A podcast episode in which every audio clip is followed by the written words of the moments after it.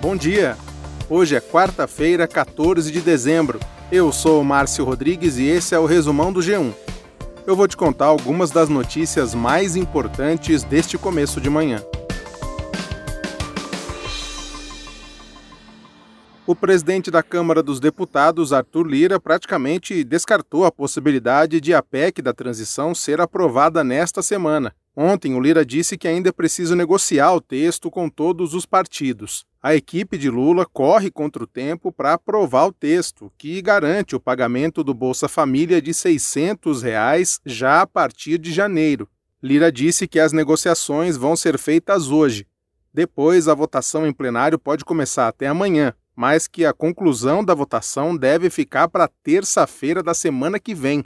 A PEC da transição já foi aprovada no Senado e agora precisa passar também na Câmara.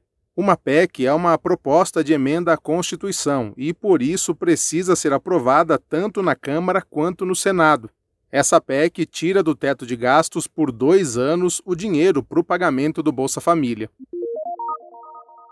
Fernando Haddad antecipou nomes da futura equipe econômica do governo Lula. Haddad vai ser ministro da Fazenda e anunciou Gabriel Galípolo como secretário executivo, cargo que funciona como uma espécie de número 2 do ministério.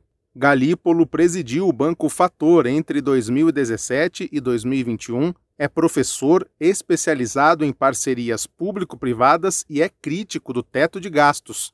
Ontem, Haddad também disse que Bernard Api vai ser o secretário especial para comandar a reforma tributária.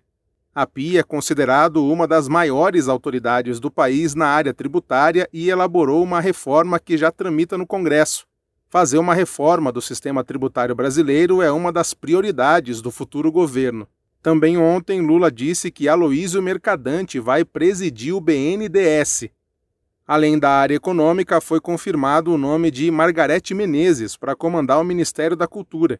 A cantora baiana disse que aceitou o convite de Lula, que vai precisar da ajuda de todo mundo e que quer reerguer a cultura do país.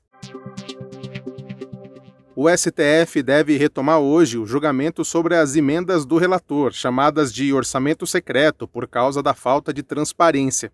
Partidos da oposição ao presidente Jair Bolsonaro alegam que o orçamento secreto fere a Constituição.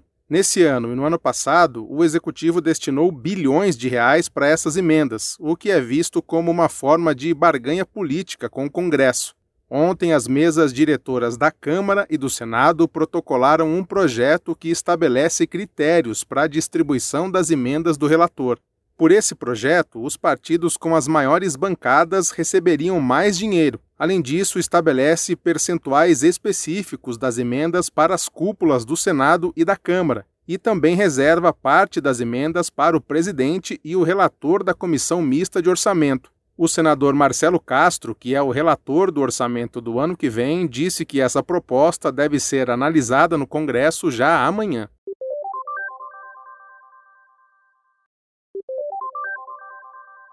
A Argentina espera hoje o vencedor de França e Marrocos para saber quem vai pegar na final da Copa.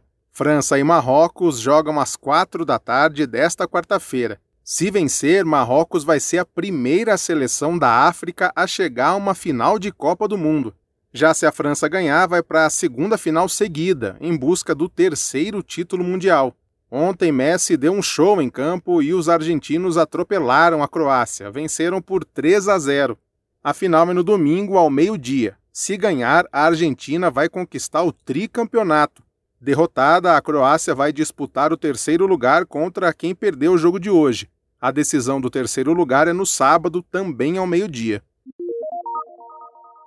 O fundador da segunda maior corretora de criptomoedas foi preso nas Bahamas. Sam Bankman-Fried fundou a FTX e ficou conhecido como o menino de ouro das criptomoedas. Preso, agora ele deve ser extraditado para os Estados Unidos, onde vai responder por oito acusações, entre elas fraude e lavagem de dinheiro. O Sam diz que é inocente. A FTX foi fundada em 2019 para operar criptomoedas e em dois anos ele virou bilionário. Só que a empresa começou a tirar dinheiro dos clientes de criptomoedas e colocar em investimentos de alto risco de outra empresa do Sam. Tudo isso sem os clientes saberem. Quando tudo isso foi descoberto, o rombo era de 8 bilhões de dólares. A empresa quebrou e os clientes perderam muito dinheiro. É por isso que ele foi preso.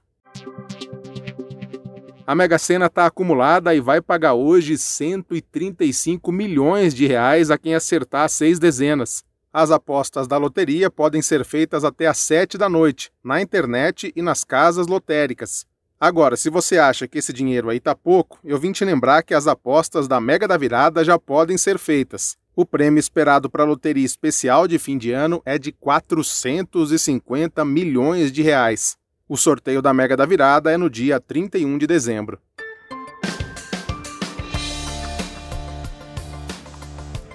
O resumão diário está no ar de segunda a sexta no G1, no Globoplay, na playlist Caminho Diário do Spotify e também nos demais tocadores. Eu fico por aqui. Até mais!